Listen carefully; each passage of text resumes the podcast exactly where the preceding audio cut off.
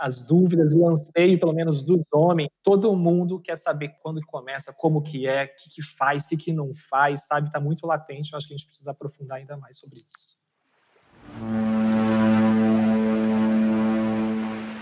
Fala, marujos e marujas! Sejam bem-vindos a bordo do quarto episódio do Papcast, sua rede sonora de apoio às paternidades.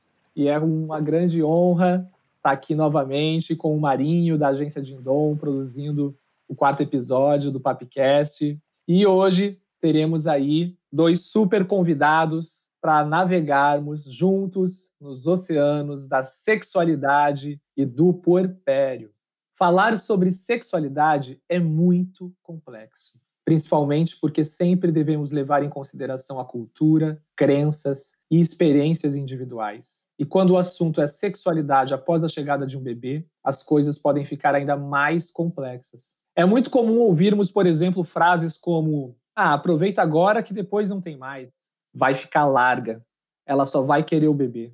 Se você gosta de sexo, não tenha filhos. Entre outras. Isso é muito comum por aí, mas na real, o que acontece? Sexualidade é sinônimo de sexo? Será que existe mesmo um declínio na libido da mulher? Quais são as transformações fisiológicas, psicológicas, sociais? O que muda? Por quê? O que fazer? Se essas perguntas fazem sentido para você, então bora navegar juntos nesse oceano, que é sim desafiador, mas que também pode nos trazer grandes oportunidades para ampliarmos nossa compreensão sobre sexualidade, tanto em relação às nossas parceiras ou parceiros, mas principalmente sobre o que é sexualidade para nós homens, para nós pais. Sejam bem-vindos, Cláudio Serva e Maíra, bem-vindos a bordo do Papcast. É uma grande honra estar aqui com vocês, um grande orgulho é, ter vocês aqui nesse projeto de vida que é estar tá levando cada vez mais conhecimento e levar uma rede de apoio aqui no Papcast, uma rede de apoio sonora para homens de todo o Brasil, homens que realmente estão em busca de ocupar esse lugar de cuidador né, dentro de uma perspectiva de uma paternidade integral. Minha amiga Maíra, conte-nos tudo, não nos esconda nada. Quem é você a bordo do Papcast? Olá, meus queridos, que delícia estar aqui com vocês, falando desse assunto tão importante, né? Esse assunto que eu acho que devia ser ensinado nas salas de aula, nas escolas, desde sempre, né? Eu sou a Maíra Duarte, sou doula, sou educadora perinatal, sou terapeuta ayurveda, sou mãe do Miguel, de 14 anos, do Benjamin, de 11 anos, do Vital, que é um bebê que esteve com a gente até metade da, da minha terceira gestação, e da Luna, que vai fazer dois anos daqui a um mês. Então, tem uma história aí de puerpérios para poder contar, né? Puerpérios colecionados aí. Tem uma galera aí, então, né, Maíra, na casa? Tem uma galerinha. É. Poxa, eu fico muito, muito feliz de ter você aqui. Então, eu fico muito feliz de você estar tá estreando, é, trazendo essa representatividade e a fala, né, o lugar de fala mesmo, de quem já vivenciou o puerpério algumas vezes, então provavelmente vai ter muito para contribuir pela sua própria experiência, mas também pelo todo a sua bagagem, né, pelo seu conhecimento enquanto profissional. Cláudio, meu amigo, cara, é sempre bom estar com você. Eu acho que a vida está trazendo aí várias oportunidades para que nossos caminhos se cruzem e eu acho isso incrível. Seja bem-vindo a bordo do Papcast. Conte aí para Marujada para os marujos e marujas que estão nos ouvindo. Quem que é você, meu amigo? Legal, legal, Tiago. Obrigado pelo convite. Parabéns aí por mais esse braço de expansão aí do teu trabalho, que é tão fundamental, né? tão necessário para os homens, falar com os homens. E é um desafio se conectar com os homens, né? Porque são mesmo silenciosos e fechados, né? Mas a gente vai ali, água mole e pedra dura, e os marujos vão embarcando, né? E eu sou Cláudio Serva, fundador do Prazer Ele, que é uma iniciativa que tem a missão de, de falar de masculinidade saudável, falar de reconstrução, reeducação dos homens e, e, e muito pela sexualidade positiva, né? pelo entendimento da, da sexualidade. Então, e aí, vamos embarcar nesse, nesse navio. Bom, falar sobre sexualidade né, como eu já disse, é, traz à tona muitos tabus e conversando com centenas de homens, tanto nos grupos de WhatsApp quanto nos grupos presenciais, e olhando também para minha própria experiência, acredito que a sexualidade, sexo e tudo que envolve, na verdade, essas dinâmicas, é, podem ser aí um dos principais gatilhos de conflitos e de desalinhamentos dos casais é, após a chegada dos filhos. Para mim foi, e depois gostaria de saber, inclusive, como que foi a experiência de vocês, como está sendo, talvez, a experiência de vocês. E olhando um pouco, aí a Yara está com quatro anos, é, principalmente para os dois primeiros anos após a, após a, a chegada dela, eu me, me recordo que em diversos momentos é, me faltou muito repertório para lidar justamente com o que minha parceira me trazia. Em vários aspectos, mas em relação à sexualidade foi uma das coisas que mais me pegou. Mesmo eu tendo aí um, um certo entendimento e até um conhecimento é, bem distante do que eu tenho hoje, mas principalmente por vir da área da saúde, enquanto naturólogo e por ter muitas amigas doulas, é, eu já tinha um pouco do conhecimento e entendia muitas coisas que a Bruna me trazia, das dificuldades, enfim, do próprio processo de amamentação, da demanda, da carga mental, e que faziam com que isso pudesse, inclusive, diminuir a libido e o desinteresse, não o desinteresse por mim, Thiago, enquanto marido, mas simplesmente porque hoje entendendo que não existia energia é, não existia, ela não tinha realmente como prioridade naquele momento estar disponível sexualmente. E uma série de coisas que a gente vai falar hoje, mas o que eu quero dizer é, para mim, para nós, na verdade, foi um dos principais desafios. E aí eu quero saber um pouco de vocês, passar aqui primeiro para Maíra. Maíra, né, você tem aí uma galera já, já passou por alguns puerpérios. Como que foi essa, essa experiência é, em relação à sexualidade, puerpério, e as relações, né, quando a gente está falando aí sobre sexo, sobre sexualidade. E aí depois eu até quero trazer aqui uma pergunta um pouco mais ampla, depois que a gente falar um pouco dessas experiências, porque parece que a gente está falando sexualidade é igual a sexo, e eu acho que a gente precisa desmistificar isso também. Mas o que, que você pode falar para a gente? Então, como foram várias experiências, né? Em cada experiência foi de um jeito, assim. E eu sinto que eu e o Gil a gente foi se aprofundando nisso, né? A primeira experiência que quase 15 anos atrás, né, a gente muito novo, ele com 21, eu com 28, era tudo a gente estava tateando tudo pela primeira vez, né? Mas foi muito lindo, porque eu percebi que ele ficou muito atento, sabe, a algumas coisas. Ele trouxe algumas coisas para mim que me ajudaram a perceber, assim, o que, que era esse estar mais aberta, o que, que era esse estar mais fechada, tinha coisas que eu não entendia do que eu sentia, e ele é muito sensível, a gente foi percebendo, assim.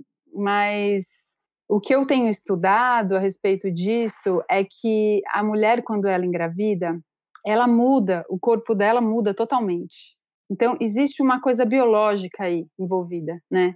A muscularidade da mulher muda totalmente. Então, a gente que leva aquela vida autônoma, né? A gente se musculariza para ir para o mundo, para trabalhar, para fazer as coisas. Quando a gente engravida, os hormônios que tomam conta do corpo da mulher são hormônios de flexibilidade, de porosidade, de abertura de espaço. E, e esses hormônios vão deixando a musculatura da mulher mais solta, vai conectando a mulher mais com, com musculatura mais lisa, não voluntária, com o campo límbico, o sistema límbico da mulher, que não é tão racional, que é mais visceral, para ela poder parir. O parto ele é muito límbico, né? É, o útero tem aquela musculatura que faz o que tem que fazer sem a gente controlar, né? E aí depois do parto a gente fica totalmente gelatinosa, porosa e aberta para existir a fusão com aquele bebê. A gente precisa estar assim. Então, isso é biológico por conta dessa, dessa fusão que precisa acontecer e que acontece, né? E aí, o que, que acontece? De repente, tem um homem que está indo lá para o mundo, que está se muscularizando para poder dar conta, ainda mais com tudo que se espera num homem, né, dentro da sociedade que a gente vive, que tem um filho, uma mulher em casa, é sair, dar conta, prover, trazer a caça, né? E de repente chega aquele cara todo muscularizado para lidar com essa mulher toda visceral, toda porosa, com uma musculatura lisa, acionada, que está muito mais relacionada com fluxo de sensação do que com essa conexão mais fálica. E aí demorou para a gente sacar isso. Foram camadas e camadas, filhos e mais filhos, para a gente ir sacando o que, que é uma sexualidade periférica, o que, que é essa sensorialidade que está para além do fálico. Agora, como que é a educação dos homens, a educação sexual dos homens? É muito proativa, é muito fálica, é muito, né? Então, é uma desconfiguração, assim, que precisa acontecer na minha história, eu entendi que foi acontecendo filho após filho. A gente foi conseguindo olhar por cada vez mais camadas e percebendo isso. E como o Gil é um cara que estuda isso, ele atende muitas mulheres no porpério, acho que para ele também isso foi ficando mais fácil, porque embora isso não seja muito falado, muito compartilhado, eu sinto que a gente tem falado mais disso de pouco tempo para cá, nos estudos isso foi se apresentando. E aí também eram coisas que ele ia trazendo, né? E na nossa experiência, a gente teve puerpério de um primeiro filho, nessa condição de ser muito novo, de um segundo filho com uma criança de dois anos e pouco junto, que é diferente, né, também. Aí a gente teve uma terceira experiência, que foi uma perda com oito semanas, com uma hemorragia, então é um puerpério também, mas de um outro lugar. Aí a gente teve uma quarta experiência que foi um bebê que foi até a metade da gestação, que a gente pariu esse bebê, então foi também uma experiência de luto muito forte. E o que, que é o puerpério pós-luto, o puerpério no luto, que também é uma outra dimensão de puerpério, eu sinto, e claro, uma outra dimensão de sexualidade após esse puerpério. E aí a gente teve agora o puerpério da Luna, que eu acho que aí foi o mais saudável, o mais potente em termos de olhar para a sexualidade e viver a sexualidade, e em termos de todas as outras coisas também, né, que compõem o porpério, porque eu acho que a gente conseguiu é, ter esse tempo para integrar todas as experiências que a gente viveu e aí poder olhar para isso e poder viver um porpério com uma sexualidade bem saudável, bem respeitosa, bem vincular, bem afetiva, né, de bastante escuta dos dois, assim. Muito bom. Me chama muito a atenção você falando um pouco do Gil, pelo fato de ele trabalhar com isso também, de ouvir outras mulheres, e só reforça para mim o quanto o conhecimento é importante né, por parte dos homens. É, eu acho que é por isso que nós estamos aqui, para também levar esse tipo de conhecimento. Costumo falar, inclusive, que para nós homens, justamente por termos aí um, um, afastamento da capacidade de sermos empáticos, entendendo que empatia está totalmente ligado a sentimentos, a emoções, e que para ser empático existe aí um, um, pressuposto que nós temos que saber reconhecer e nomear esses sentimentos para, consequentemente, reconhecer também o sentimento dos outros. Talvez o conhecimento seja aí uma das principais pontes para que nós homens consigamos ser mais empáticos. E aí a gente está falando de um cenário de gestação, aonde gestação onde nós nunca estivemos, não, não, temos uma cultura, vamos dizer assim, onde o homem é ativo, é participativo e tem conhecimento principalmente sobre o que é uma gestação, sobre o que é o parto, sobre puerpério mesmo, muito menos. Muitos homens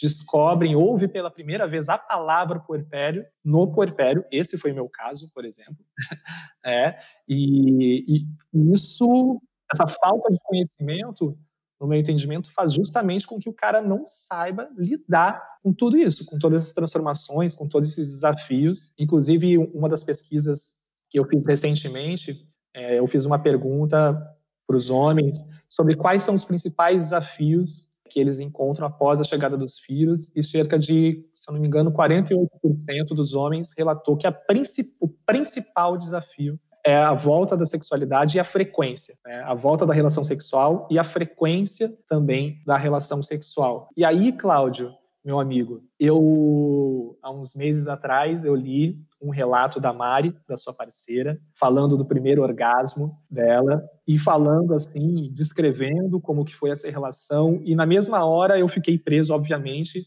no seu lugar. E falei, cara, que orgulho que eu tenho do meu amigo.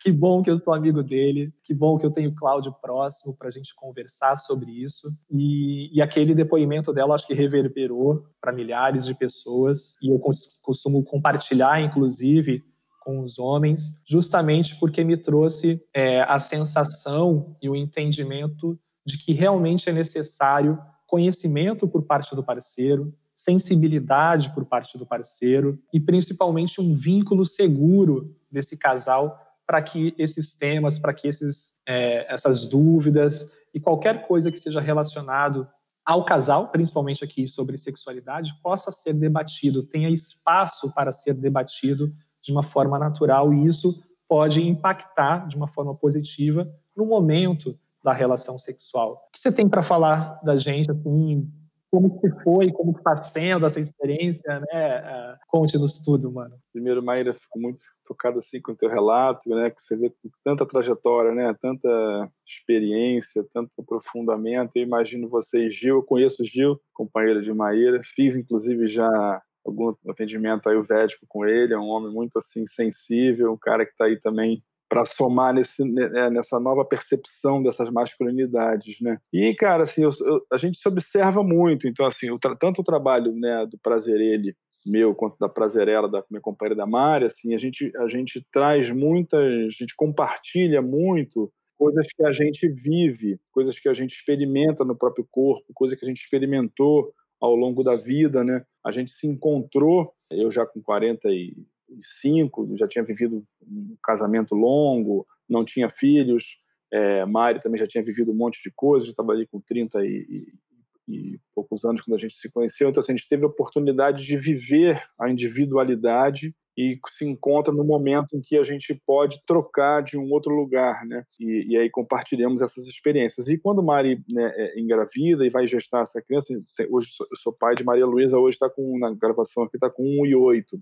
Então a gente foi se observando muito, foi observando o corpo, né? É, isso tudo que Maíra trouxe, da questão de como o corpo fica, como o corpo se transforma, assim, é algo do campo do, do magnífico, né? Eu acho que da natureza não tem expressão mais bonita do que, né, uma mulher gestar uma vida, né? Você vê essa, essa, essa essa vida sendo, sendo criada. E o que a gente percebe é, é isso: são é, os reforços das estruturas, é, é, é, dos comportamentos machistas oriundos dessa estrutura patriarcal misógina. Né? Que se a gente já tem uma relação é, com uma qualidade nem tão boa, em geral ruim, dos casais, né? isso a gente vê na prática no dia a dia. Né, o, o, o tamanho, a quantidade de vício em pornografia, a quantidade de objetificação das mulheres, do corpo feminino, né, essa necessidade que os homens têm de transarem como se fossem né, é, é, é cachorros no cio, e, e, e, vários elementos que constroem essa, essa, essa sexualidade do homem, né, que ele acha que a mulher tem que estar sempre pronta para transar, então assim que o funcionamento libidinal é, é, da mulher vai, vai ser linear que nem a do homem, então assim não tem essa empatia para querer escutar o outro, para querer ver o corpo do outro. E eu acho legal a gente entender a libido como algo que você direciona essa libido, né? Então, quando você tem uma, uma, uma mãe, né, gestante, ou uma mulher que tem uma, tem uma criança recém-nascida, cara, essa libido vai toda para criar essa criança, para essa fusão. E o cara tá ali, tipo, opa, e aí, né? Cadê o, o sexo? Cadê, ou seja, é, é, é, é uma impossibilidade dos homens de criar essa empatia, né? Então, acho que só reforça esses comportamentos quando vem é, uma gestação. Porque, por exemplo, nessa observação dos, dos do nossos corpos e do, né, da, da relação, porque a gente sentiu foi que depois do nascimento de Maria Luísa, e foi um parto normal, natural, em casa, inclusive, doméstico, domiciliar, o corpo da Mari se fechou todinho, assim. O corpo ficou completamente... E falando especificamente do genital, o genital se fechou igual uma ostra, assim, uma coisa mesmo é, fechada e, e, não lubrificada, ou seja, todos os hormônios estavam todos para produção de leite, para outros fins, né, maiores, inclusive, né, para além da, da sexualidade. Mas quando a gente está aprisionado, né, é, é, nesse sexo genital, genitalizado, falocêntrico, que depende de penetração e tudo isso, só piora, porque aí o, o, o descompasso, né, o, o, casal, ele fica aí realmente entra num, num, num, descompasso muito grande, porque, claro, a mulher está ali com todo esse relato que Maíra trouxe, né, toda ali, né, porosa, querendo uma coisa de um contato sensorial, de, assim, eu fiz muito carinho na Mari, muito toque, né, carinho levinho, toque na área do, do peito, assim, do peitoral, né, nada assim sexual, assim, e, e muitas vezes isso até é, é gera um pouco de prazer, de, de tesão, mesmo naquele momento é possível, né, mas, cara, assim, para a gente pensar em sexo com penetração, né? E a gente vê uma cultura machista aí que fala o que ah, depois de como é que é o é quarentena, né? 40 dias, pum, que tá apto para transar. Cara, possível, sabe? É, e quando fala apto para transar, é apto para ser penetrada, né? Então isso e aí quando a gente vai ver todo esse somatório, né, de violências obstétricas, de, de, culturas machistas, do tal do ponto do marido, né, que gera tanta dor e tantos né, é, problemas físicos né, para as mulheres, e tratado de uma forma tão é, é, é, naturalizada né, e desrespeitosa pelos homens, cara, em geral o que a gente vê é isso, é um aumento é, desse descompasso relacionado à sexualidade, ao sexo, né? E quando a gente fala, é legal trazer essa perspectiva também, a gente fala sempre disso, né? da gente entender a sexualidade como algo da experimentação da individualidade, e o sexo a troca, e no sexo o respeito. Se eu não tenho um respeito comigo mesmo na exploratória da minha sexualidade, eu estou viciado em pornografia, eu estou lá sem conseguir controlar minhas, meus instintos, né? Vivendo de forma animalesca esse, essa sexualidade, é, fica mais difícil, né, na hora de você ir para troca com o outro, né? Fica uma disputa, fica um troço de, de que é muito ligado ao, ao poder, eu acho, né? Que é isso, é um querendo consumir o outro, né? Não é e eu acho que a gestação, para mim, foi um, um, é ainda é até hoje um lugar de muita potência, né, da gente somar a, as potências do casal. Né? Vejo muito por aí. Muito bom. Você trouxe um ponto, uma, palavra, na verdade, que eu acho que é um dos maiores mitos que existe, que é a quarentena. E ouvindo o próprio Alexandre Coimbra, é, que usando uma palavra do, do Cláudio, meu muso inspirador, eu até brinco com o Alexandre que eu não sou seguidor, eu sou perseguidor, porque ele lança, ele lança livro, eu compro, ele faz uma live, eu ouço. Né? É, e, e, e ele dizendo justamente que a quarentena é mais uma construção machista, né, forjada no patriarcado, que diz que em 40 dias a mulher ela tem que estar apta e obrigatoriamente é, disponível para esse homem penetrá-la, literalmente, entendendo que dentro da nossa construção, sexo é igual a penetração, ponto. Então, vamos, vamos antes de a gente ouvir só o um, um relato, que nós temos um, um, relato bem legal, mas eu queria só fazer essa, desmistificar um pouco isso, porque é um dos maiores tabus que a gente encontra, e o homem, quando ele entra nesse período, ele vai lá colocar no Google, e, e aparece já quarentena. Maíra, o que é quarentena, para que, que serve a quarentena, qual que é a relação da quarentena, sexualidade, a mulher ela está pronta para ter relações sexuais em 40 dias? Nossa, eu acho isso muito, muito violento mesmo, né? E é aquela coisa assim, o médico liberou, o médico, né? Aquela figura, o médico liberou você Sim. a ser penetrada, né? Meu Deus. Não, e, e, e, normalmente o médico ele fala quando está o pai, a mãe, né, o homem e a mulher, e o pai já fica como, né, amarradão, fechou, hoje à noite tem, e a mulher fica desesperada, fala, meu, por que, que você falou isso? Gente, isso é tão, isso é tão pessoal, né, assim, eu sinto que está ligado muito com, com aquilo que a gente fala, qual que é a duração do puerpério? A duração do puerpério cada mulher sabe, e cada puerpério de cada mulher vai durar um tempo. Eu estava saindo do puerpério quando começou essa quarentena. Voltei pro puerpério de novo. Minha filha voltou a mamar como se fosse, né, uma recém-nascida, tá com a mãe aí o tempo todo no colo. Enfim, são transformações que a vida vai trazendo, que o corpo da mulher vai trazendo e que vão abrindo ou fechando ela para os novos ciclos, né? Eu sinto que a quarentena, ela é muito importante pensando nos cuidados que a mulher precisa receber esses 40 dias, a mulher precisa ser muito cuidada, muito cuidada. Pra vocês terem uma ideia, eu não desci a escada da minha casa antes desses 40 dias, a não ser para votar, porque, né, eu não queria corroborar, assim, com o que está acontecendo agora. Então, assim, para votar, eu desci a escada, mas de resto, eu fiquei lá em cima, no meu quarto, e recebendo alimento, recebendo massagem, recebendo escalda-pés, recebendo pessoas que me acolhiam, que me ouviam quando eu queria falar, que ficavam em silêncio quando eu queria ficar em silêncio. Eu fui assim muito, muito zelada.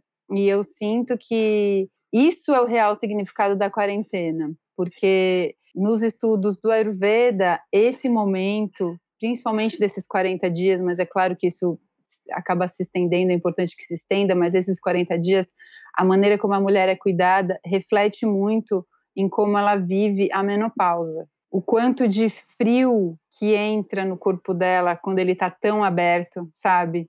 Ou o quanto que a gente consegue poupar que esse frio chegue no útero dela, no sistema dela, sabe? E isso desequilibra muito quando a mulher não é cuidada. E eu já vivi, né, quarentenas e quarentenas, assim, umas mais cuidadas e outras menos, e, e, pude perceber agora nessa da Luna que, assim, faz toda a diferença quando tem uma estrutura organizada para isso, né, e acho que eu tenho esse privilégio aqui de poder ter essa estrutura e de ter um companheiro que olhe para isso, né, que ficou, assim, cozinhando para mim o dia inteiro, que eu era uma esfomeada, ele cozinhava manhã, tarde e noite, me trazia coisas que eles sabiam que eram boas para mim, e eu fui ali me nutrindo, daquele alimento, me nutrindo daquele amor dele, né? E podendo ficar na minha caverninha, digerindo tudo que eu tinha vivido naquele parto, sedimentando tudo que eu tinha vivido, elaborando, né? Enfim, toda aquela experiência ultra mega power intensa que tinha acontecido.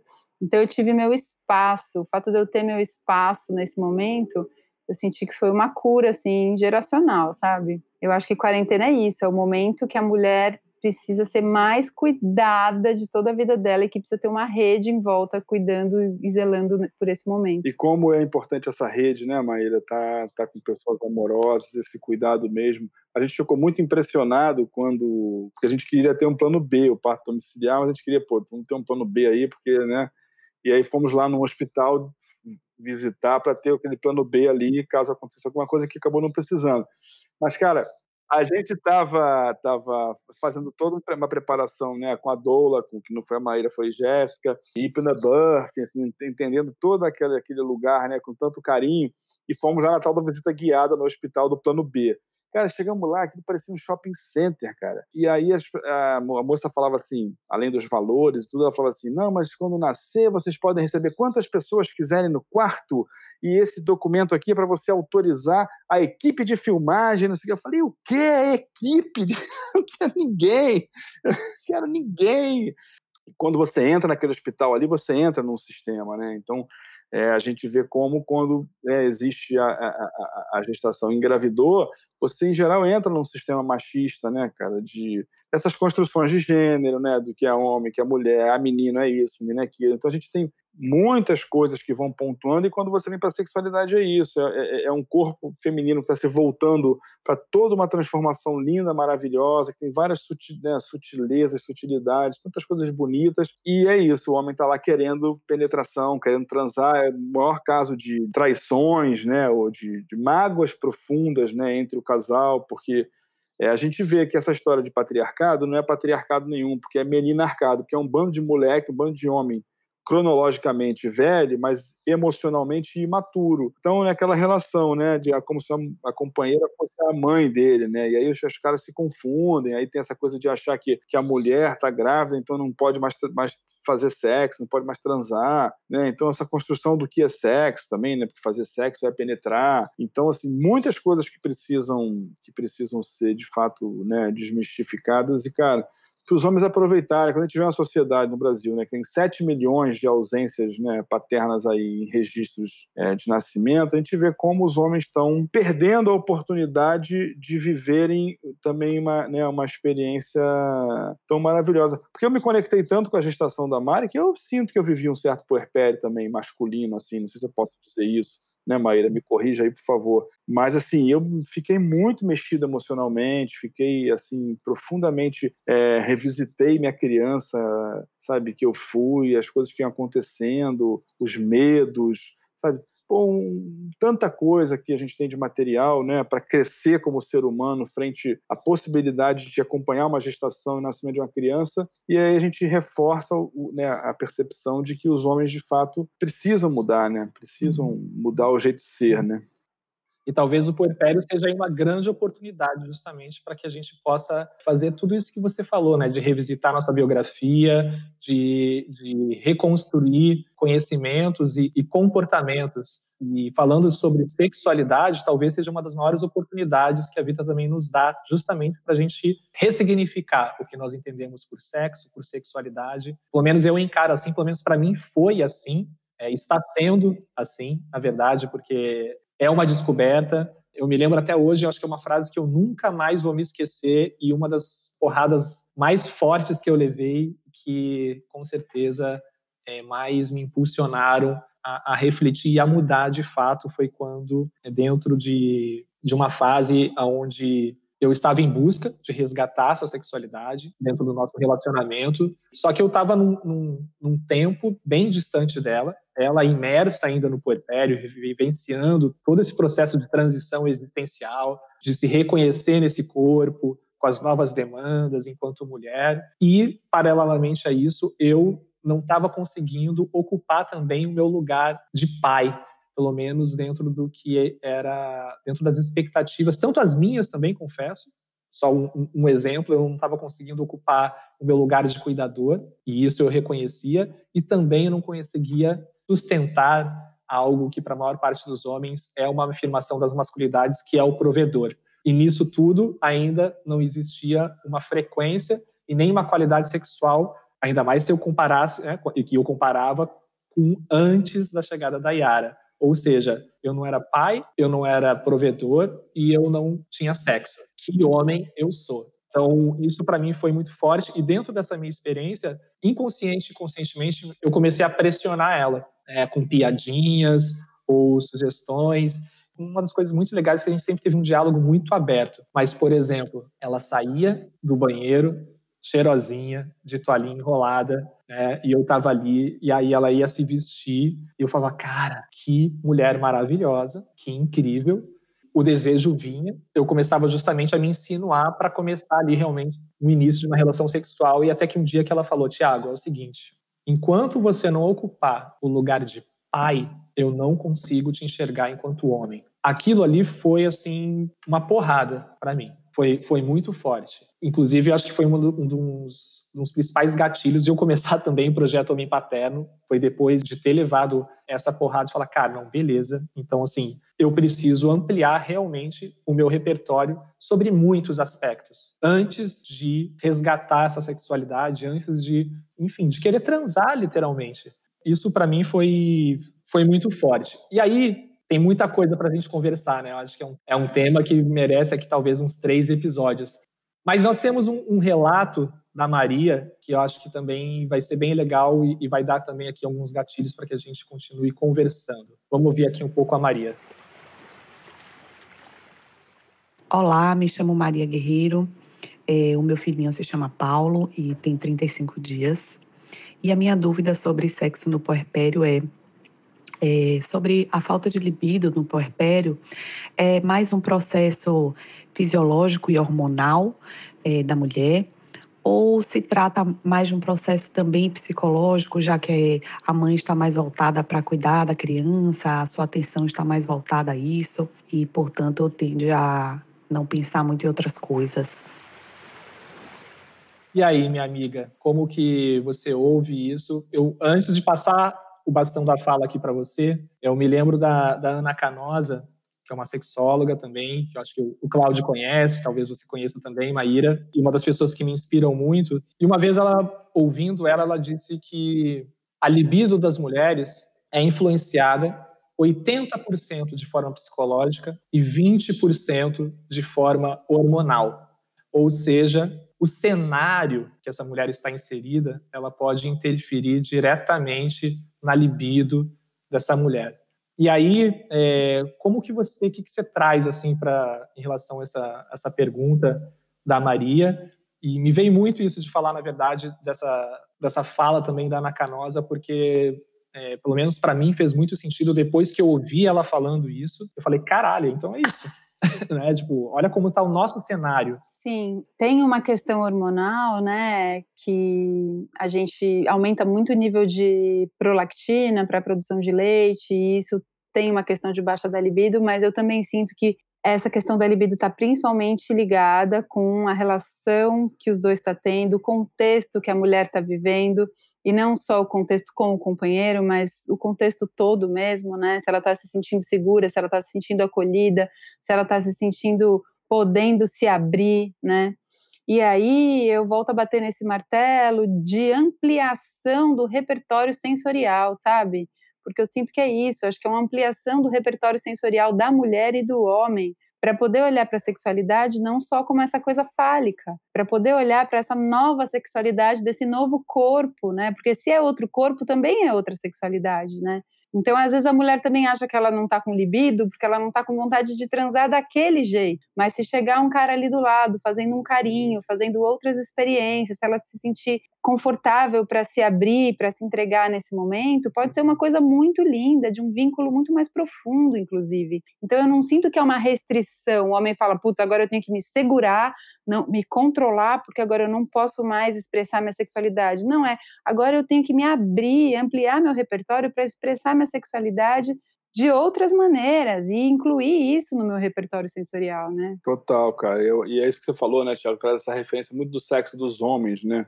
Que Maíra falou da, da, da história do límbico, né? De você acessar esse sistema mais límbico, mais sensorial, né, do corpo, das sensações, das emoções, e o homem fica muito nesse funcionamento instintivo, né, reptiliano, assim, é isso. A mulher tirou a roupa, você ah, começa a babar e ah, quer comer aquele pedaço de carne e ah, né? Tanto Total. que eu falo para os caras no curso, eu falo, segura o jacaré, cara. Segura o jacaré, mano. Respira, pô, respira fundo, né? Que é um jeito de você acessar o teu, teu límbico um pouco mais ali e permitir com que isso aconteça. Né? Isso é muito legal, um momento muito bom para aprofundar, né, cara, a relação do casal, amadurecer. Mas o homem precisa entender que ele vai ter que segurar a onda dele. Caso o teu instinto esteja muito assim, cara, tô precisando. Cara, se auto manipula, sabe? Eu não gosto de usar, a gente, a gente evita usar masturbação porque traz toda essa esse contexto de você usar pornografia para se masturbar, mas se autoestimula, sabe? Vai tomar um banho com você mesmo, está precisando sentir teu corpo, vai tomar um banho com você mesmo, sabe? Transa com você mesmo e depois vai entender na tua parceira o que que está reverberando de possibilidade de parceria, né? E não naquela coisa de você querer ir lá consumir o outro, até porque é isso que Maíra falou talvez a mulher está revisitando uma, né, um novo lugar de corpo que mudou, que passou por um monte de coisa, e é uma nova possibilidade de uma sexualidade. Né? Quando a gente foi transar com penetração aqui, para Mari foi como se fosse reviver a, a, a perder a, a, primeira vez, sabe? De, de, transar, de sentir o corpo, como é que estava. Então, assim, um uhum. momento super bonito para você ressignificar, inclusive, a relação individual né, com o sexo, que em geral as experiências nem, sem, nem sempre são tão boas na adolescência ali ou quando acontecem, né? Então é, é isso aí.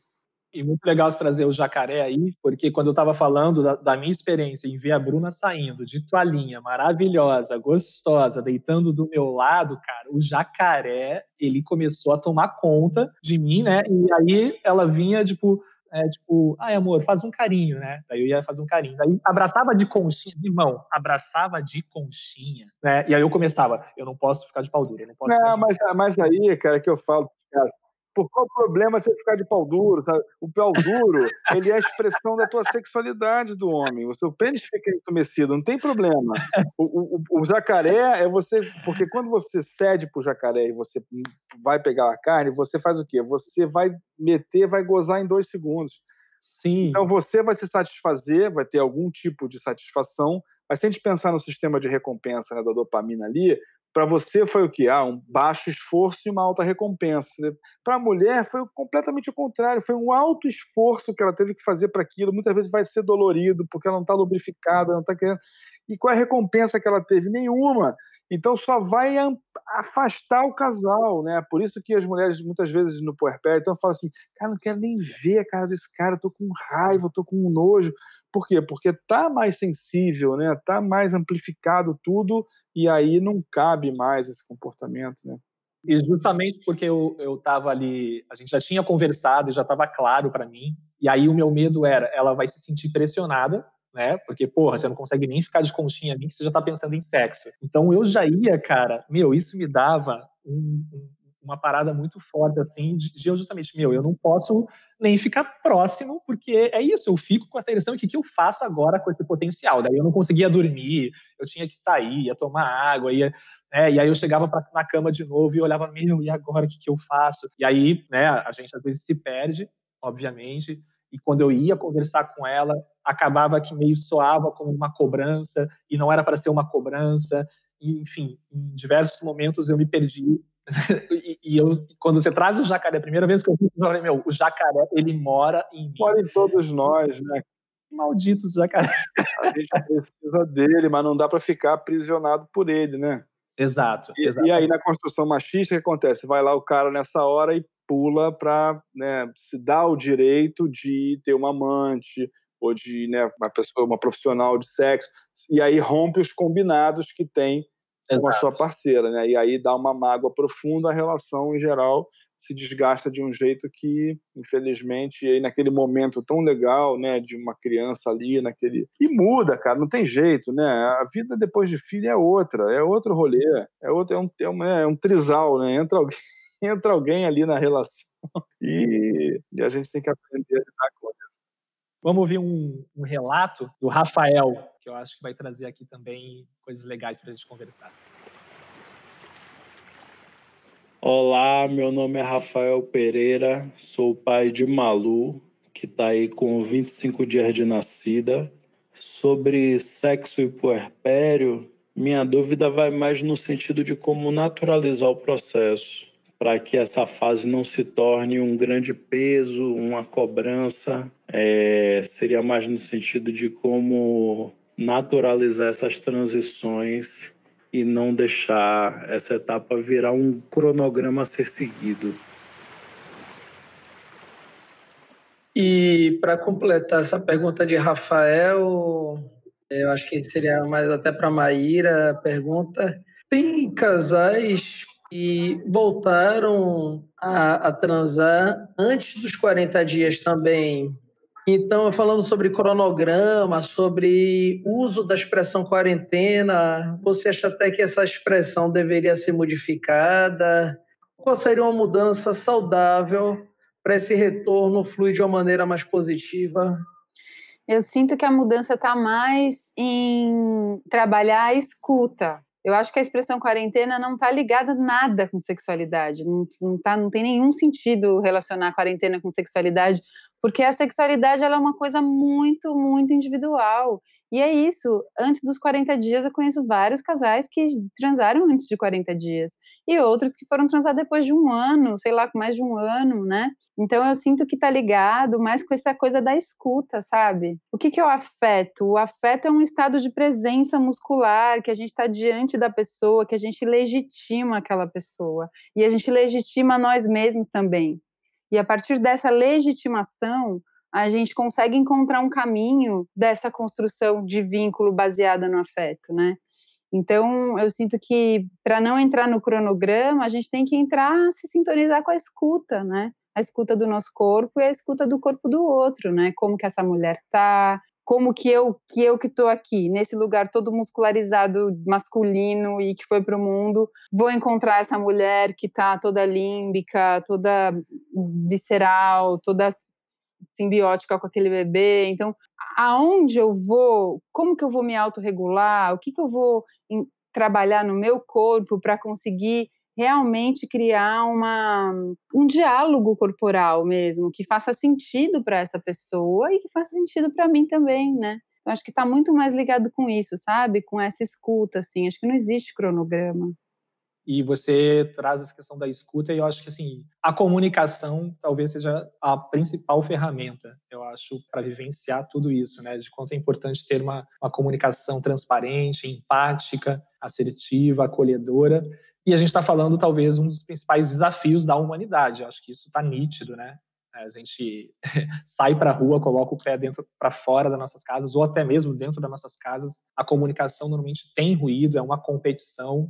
E, no meu entendimento, pelo menos para mim, é o que mais funcionou. É a partir do momento que realmente eu comecei a legitimar você usou essa palavra, e eu acho que é muito importante, o quanto é importante nós homens legitimarmos é, o que vocês, mulheres, falam, ainda mais num puerpério, que é, um, que é uma fase altamente complexa, onde muitas perguntas não existem respostas racionais. Pelo menos é o que eu entendo ouvindo mulheres. Simplesmente é, ao ponto de eu perguntar para você, Maíra, por que, que você está triste? E você falar, eu não sei. E essa talvez seja a resposta é, pelo menos a resposta possível que você possa é, me oferecer. E o quanto é difícil para nós, Cláudio, legitimar e lidar com essa complexidade, com o que, que não é palpável é, inalcançável para nós homens. E aí eu até eu vou te fazer justamente uma pergunta nesse sentido, porque me vem muito essa também uma, uma incapacidade nossa de ocupar um lugar, no meu entendimento, é prioritário de ser ocupado, que é o lugar de cuidador. Eu acho que isso ficou muito forte nos nossos últimos encontros também, no evento Pai, é, o quanto é importante nós homens enxergarmos no cuidado, inclusive, uma das maiores manifestações e afirmações das nossas masculinidades, e me arrisco a dizer que isso também impacta diretamente nessa, nessa sexualidade, tanto do homem quanto da mulher e do casal. Que, que você tem a me dizer sobre? Cara? É, eu vejo muito no, no, nos cursos, né? ainda mais quando eram presenciais, nos cursos de prazereiro, eu dava o curso presencial que era sexo e sexualidade, tudo que seu pai não te ensinou. E claro, ali naquele curso a gente falava né, de, de libido masculino, feminino. Tenho muitas trocas com a Mari, né, e toda a experiência que a gente tem de casa prazerela, de terapia orgástica. Então, assim, a gente tem, eu tenho muito esse envolvimento também com o funcionamento libidinal das experiências compartilhadas pelas mulheres. Então, compartilho muita coisa com os homens dessa diferença do funcionamento em geral masculino e feminino. Mas, assim, os homens vinham muito querendo saber disso. E eu falava, ah, a gente vai falar disso, mas só no terceiro encontro, porque antes vamos falar de quê? De misoginia, vamos falar de racismo, vamos falar de branquitude, vamos falar de como é que você se construir, vamos falar de criança interior, vamos fazer a meditação para você se conectar com a sua criança interior. E sabe o que acontece? Choro. Sempre chora. Os homens choram. Porque é um bando de panela de pressão, é, cheio de afetos não vividos, cheio de necessidades de se vulnerabilizar, então, assim, não tem como a gente falar de uma boa sexualidade se a gente não falar de construção machista, porque esse homem sem consciência, essa coisa pornográfica que fica, né, é, é só um resultado é, dessa construção. Então, a gente precisa olhar para essa para esse lugar de que o cuidar né é algo do humano que não é algo da mulher do feminino da mãe que o pai está ali né cara que o pai está junto naquele processo naquilo tudo então é, os homens se sentem é, é mal né ficam mais tempo no escritório para não chegar em casa para não ter que lidar com aquilo é, de cuidar com o filho que é só trazer a grana tal né? E, e, a gente tem uma sociedade construída assim, porque a licença paternidade são cinco dias corridos, né? então assim, já se supõe que o homem vai ali em casa e volta para. Né? Então, se a gente pensar em mercado de trabalho, o homem é um homem de, se tornou um homem de família, né? a mulher engravidou, e agora? Será que ela vai vir trabalhar? Será que não vai ter que amamentar? E olha, e sair não vai ser mais presidente nem diretora da empresa, porque está grávida. Então, assim, a construção social ela é muito machista. Né? E aí, quando a gente leva leva isso para um momento de, de, de, gestação e puerpério, se tem, intensificam esses comportamentos. Né? É o que a gente vê. E essa palavra intensifica, eu acho que cabe muito aqui, né? Maíra, tudo pode ser potencializado. E se talvez exista aí algum desalinhamento antes, isso também pode ficar muito evidente também após a chegada dos nossos filhos, né? Fora as coisas do parto que se manifestam também e que a gente não tem nem controle de saber o que vai se manifestar no parto e o que vai vir tudo depois para a gente digerir, né? Porque é uma experiência de muito remexer ali, né? Da vida da mulher inteira, né? Então tem muita coisa para depois sedimentar, ser acolhida, ser digerida depois do parto, né? E se a gente não tem essa escuta, é mais difícil. Sim.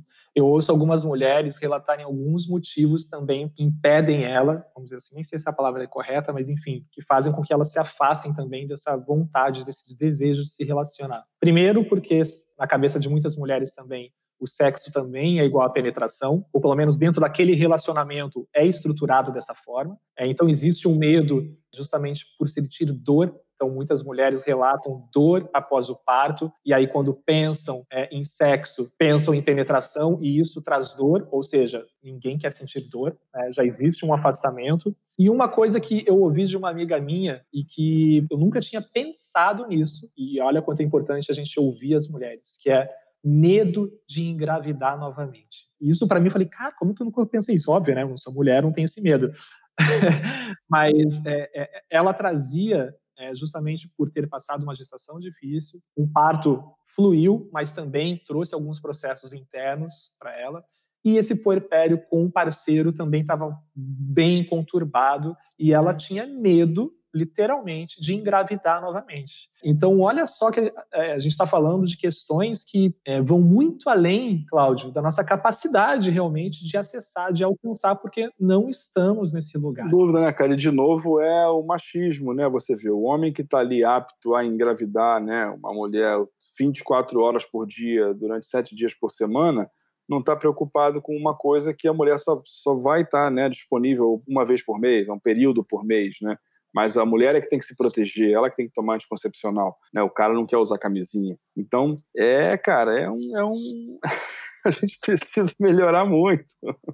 Você já ouviu outras mulheres falando isso também, Maíra?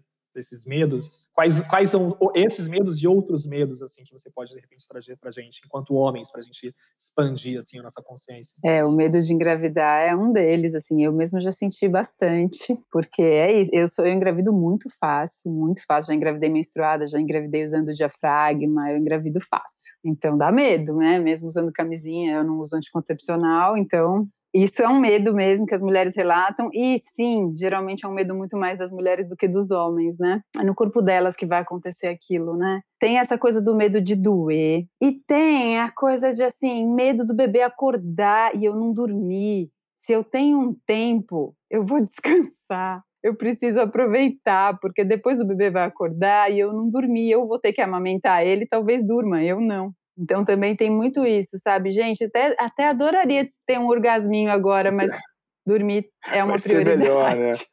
E, e, essa, essa percepção também, né, Tiago, que vem da psicanálise, assim, quando a gente pensa na construção do sujeito desejante, do objeto de desejo, é uma sociedade que, em geral, coloca a mulher no lugar de de objeto do desejo. E o homem é, o, é ele que é o sujeito desejante. Então, ele é que está ali para gozar, para ter prazer, e a mulher está ali para servir. Essa é a construção social que a gente tem machista.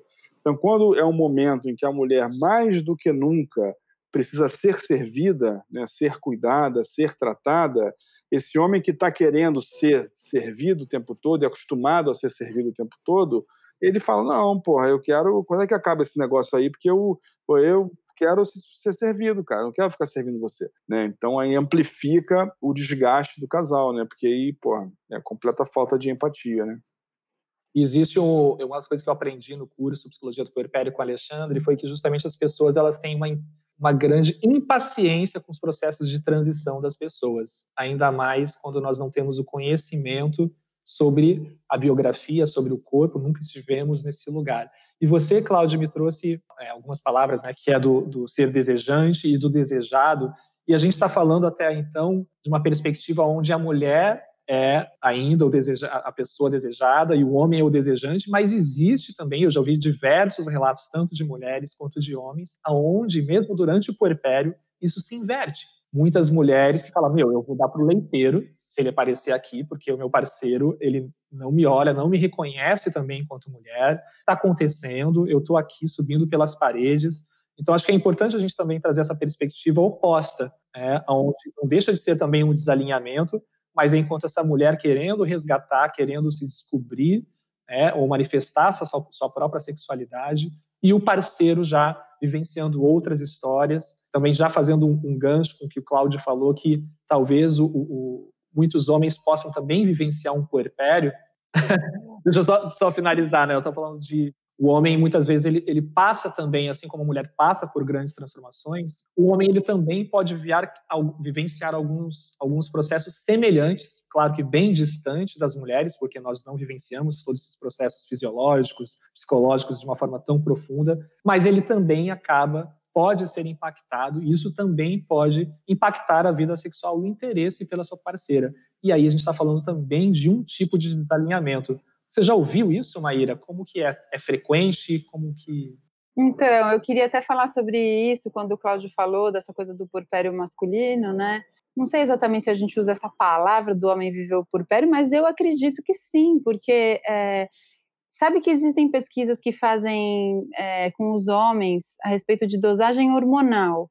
E os homens que, que, se, que se conectam com os bebês são homens que têm uma dosagem de ocitocina igual a das mulheres, por exemplo, que é esse hormônio de vínculo, entre outros hormônios, quando eles são cuidadores. Então, por exemplo, casais homoafetivos têm dois homens têm um nível alto desses hormônios de vínculo Então, assim, aquilo que a gente antes imaginava, né, que o nível da mulher hormonal é muito mais alto, por isso que ela cuida mais do bebê, o homem não, na verdade está ligado muito com o vínculo que esse homem constrói com esse bebê, né? E aí ele pode também sentir quando a criança quer alguma coisa, ele sentir no corpo dele. Claro que a mulher tem essa coisa fusional, porque ele estava dentro dela, mas o homem ele pode muito ter essa ligação. E uma outra coisa é que quando as pessoas convivem juntas, os hormônios, eles passam de uma pessoa para outra. Por isso que quando a gente está num parto e chega uma pessoa adrenada dentro da sala de parto, acaba com a ocitocina da pessoa, porque ela recebe aquela carga de adrenalina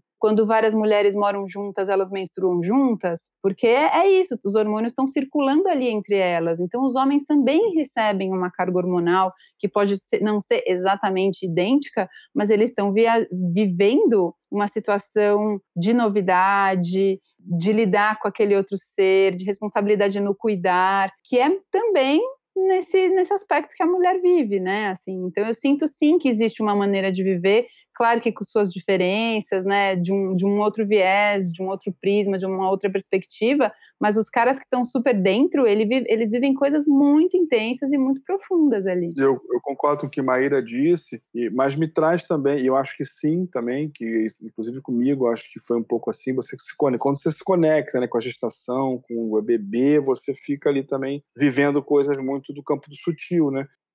Existe um declínio da testosterona também. Eu acho que um dos artigos que eu li, pelo exemplo, que trazia também esse aumento da ocitocina, trazia justamente uma diminuição da testosterona por um processo natural do nosso ser humano, do, do ser humano, do homem. Não é mais momento de reproduzir, é momento de cuidar então, existe uma tendência fisiológica, inclusive, de, do, da fisiologia do homem também se equilibrar em relação ao que a vida está apresentando para ele. Mas, para isso, o homem tem que estar entregue, tem que estar ali realmente ocupando esse lugar de cuidador, que é algo que poucos homens ocupam. Eu ia falar do, do, do traço machista aí, para olhar também, porque muitas vezes o homem, nesse período, ele, ele faz aquela transferência né, da, de achar que a mulher é mãe. Né? Então, que na construção do homem, ele, ele, é, a mulher ou é puta ou é santa. Né? Então, para ele, a de casa é a santa, né? A, a, e a rua é puta. O cara tem essa dificuldade de poder viver coisas na intimidade com a parceira dele. E quando a mulher engravida, ele acha que ah, agora é minha mãe, agora é a santa, agora eu não posso. E às vezes a mulher tá ali cheia de desejo, de vontade, ou querendo ter uma interação com o cara, e o cara tá, não, não, não, você não, tô, tô com medo. Ele tá vendo Nossa Senhora com o menino Jesus no colo, né? É, então, entendeu? É machismo. Vamos, vamos ouvir o relato do Rodrigo, Rodrigo Burgos.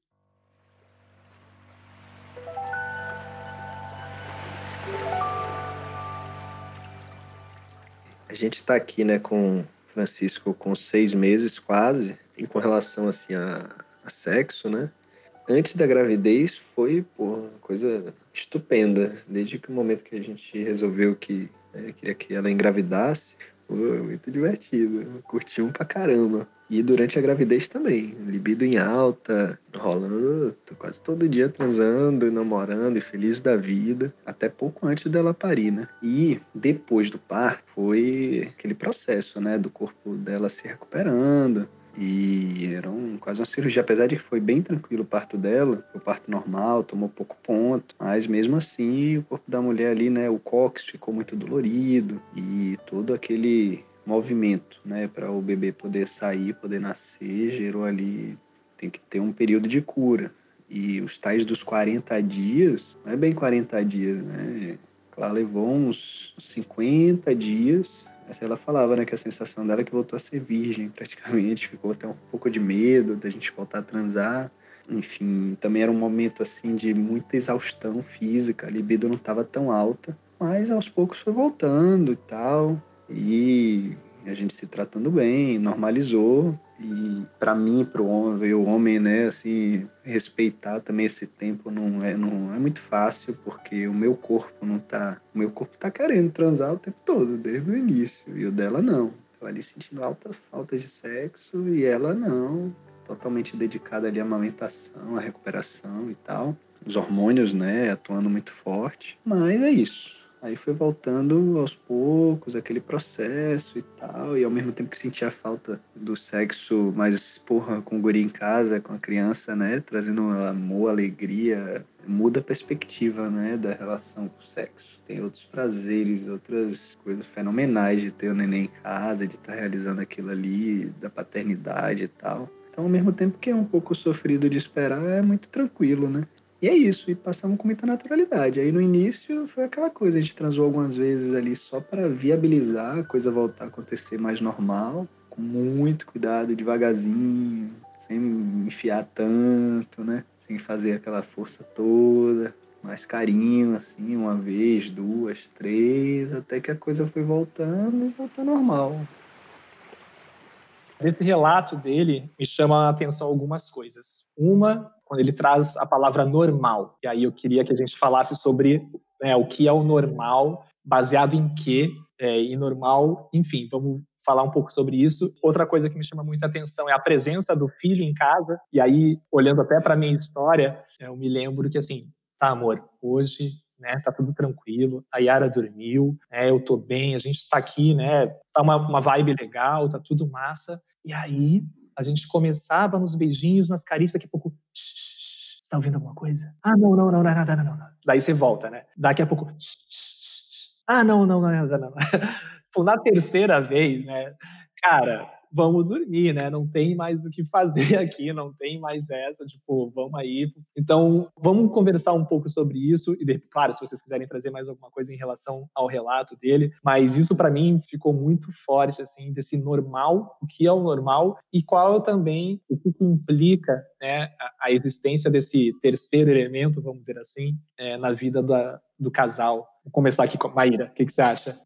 Esses dias uma pessoa estava me falando que viu, estava vendo a definição de puerpério, acho que no dicionário Oxford, e que falava assim que o puerpério é o tempo entre o parto, o tempo que leva para o corpo da mulher voltar ao normal. Então é o tempo entre o parto e o corpo da mulher voltar ao normal. E eu falei assim, hã? Como assim voltar ao normal? Voltar ao que era antes? Não existe isso, o corpo não volta ao que era antes, porque o corpo ele passou por uma transformação, ele é um novo corpo, inclusive que pode estar muito mais potente, muito mais é, com experiências muito mais ampliadas. Não, não, existe voltar ao que era antes, né? Então isso não é o puerpério, né? E, e não existe esse voltar ao normal, é uma outra coisa. Ele teve uma experiência bem fora da curva, ele transava todos os dias, pelo que eu pude entender, e depois de 50 50 e poucos dias eles já voltaram a ter relação de novo, né? Assim, foi bem foi bem cedo que eles voltaram, né? Perto das pessoas que eu atendo, foi bem cedo, assim. E, enfim, foi o jeito que ele viveu, que a esposa dele viveu, mas é isso, não existe voltar ao normal e não existe tempo certo, né? Existe o tempo de cada corpo ligado com cada momento, né? E é isso, quanto mais filhos você tem circulando pela casa, mais difícil é, mais criativo você tem que ser, e às vezes a frequência vai espaçando um pouco por conta disso também, mas também é isso, você cria mais opções, você é mais criativo, porque tem que ser, né? Com tanta criança circulando. É, e, o te, e, o, e o tempo passa, né, cara? Você vai ver que, assim, as crianças crescem. Maria Luísa, tá, eu, a minha vida sexual hoje com o Márcio, vocês falam assim, ah, vocês são prazer ele, prazer ela. Transalhões, dois transalhões, né? Todo mundo... Aqui é um mês sem transar, aqui dois meses, sabe? vivendo um monte de processo, assim, terapia. Cara, às vezes não tem, sabe? Isso, isso, isso faz parte do amadurecimento do, do, do casal, faz parte do fluxo. Né? Esse normal é voltar muitas vezes a um sexo com penetração e a um sexo que só satisfaz o homem. E assim, eu fui eu fui construído, né? Eu sou branco, hétero, cis, é, eu fui construído nessa sociedade, cara. E, e para mim ainda as referências de penetração ainda é um sexo que, que é prazeroso para o homem, né? Mas que esse exercício de você, cara, peraí, mas é, é, eu estou transando aqui com uma outra pessoa que está precisando sentir também, está precisando gozar também, ou está querendo, ou é uma troca. Então não é só sobre mim, né? não é só sobre o meu prazer, é sobre o prazer do outro também. Então, como é que a gente ajusta isso para que todo mundo tenha prazer? Né? Não é voltar ao normal, que eu posso meter, gozar e dormir esse normal ele muitas vezes até pode voltar, mas certamente a pessoa que, né, que você está transando não deve estar tá tão bom para ele. Ou a pessoa está tão identificada com o lugar né, de, de servir esse homem que aí, ah, ele está feliz, está tudo bem. Mas isso está acumulando um, um mal-estar, uma coisa que, em geral, vai, vai explodir pior é, Para mim, o normal era a frequência, tipo, eu que queria resgatar aquela frequência, ah, e uma das coisas que mais me pegava era, tipo, ela não me deseja mais. E isso, nossa, mexia diretamente comigo, né? Tipo, a minha mulher, minha mulher, a, a ideia da minha mulher, dessa posse, cara, ela não me vê mais enquanto homem, que homem sou, então como assim a gente pode se relacionar se você não me deseja? Meus amigos, eu vou convidar vocês, já que formalmente, para que a gente grave outro episódio, porque tem muito pano para manga e eu tenho muitas coisas aqui que eu quero compartilhar com vocês, conversar com vocês. Vocês topam a gente gravar a segunda parte desse episódio semana que vem? Super. Bora, vamos Então vamos finalizando esse programa de hoje. Estou vendo aqui Terra à Vista. Estamos chegando aqui é, ao final do nosso programa, do nosso Papcast, e quero agradecer muito a participação de vocês. Eu nem vou fazer uma grande despedida, porque a gente vai retornar semana que vem. Então, para os ouvintes que estão aqui junto com a gente, semana que vem tem mais sexualidade, tem mais puerpério junto com a Maíra, junto com o Cláudio, com o Marinho. Então, me despeço. Fiquem com a gente, porque vem muita coisa legal para a gente conversar. Então, se fortemente abraçados e é isso, galera. Até a semana que vem, Maíra e Cláudio. Nem vamos nos despedir muito, tá? Valeu, tamo junto. Beijo em todos.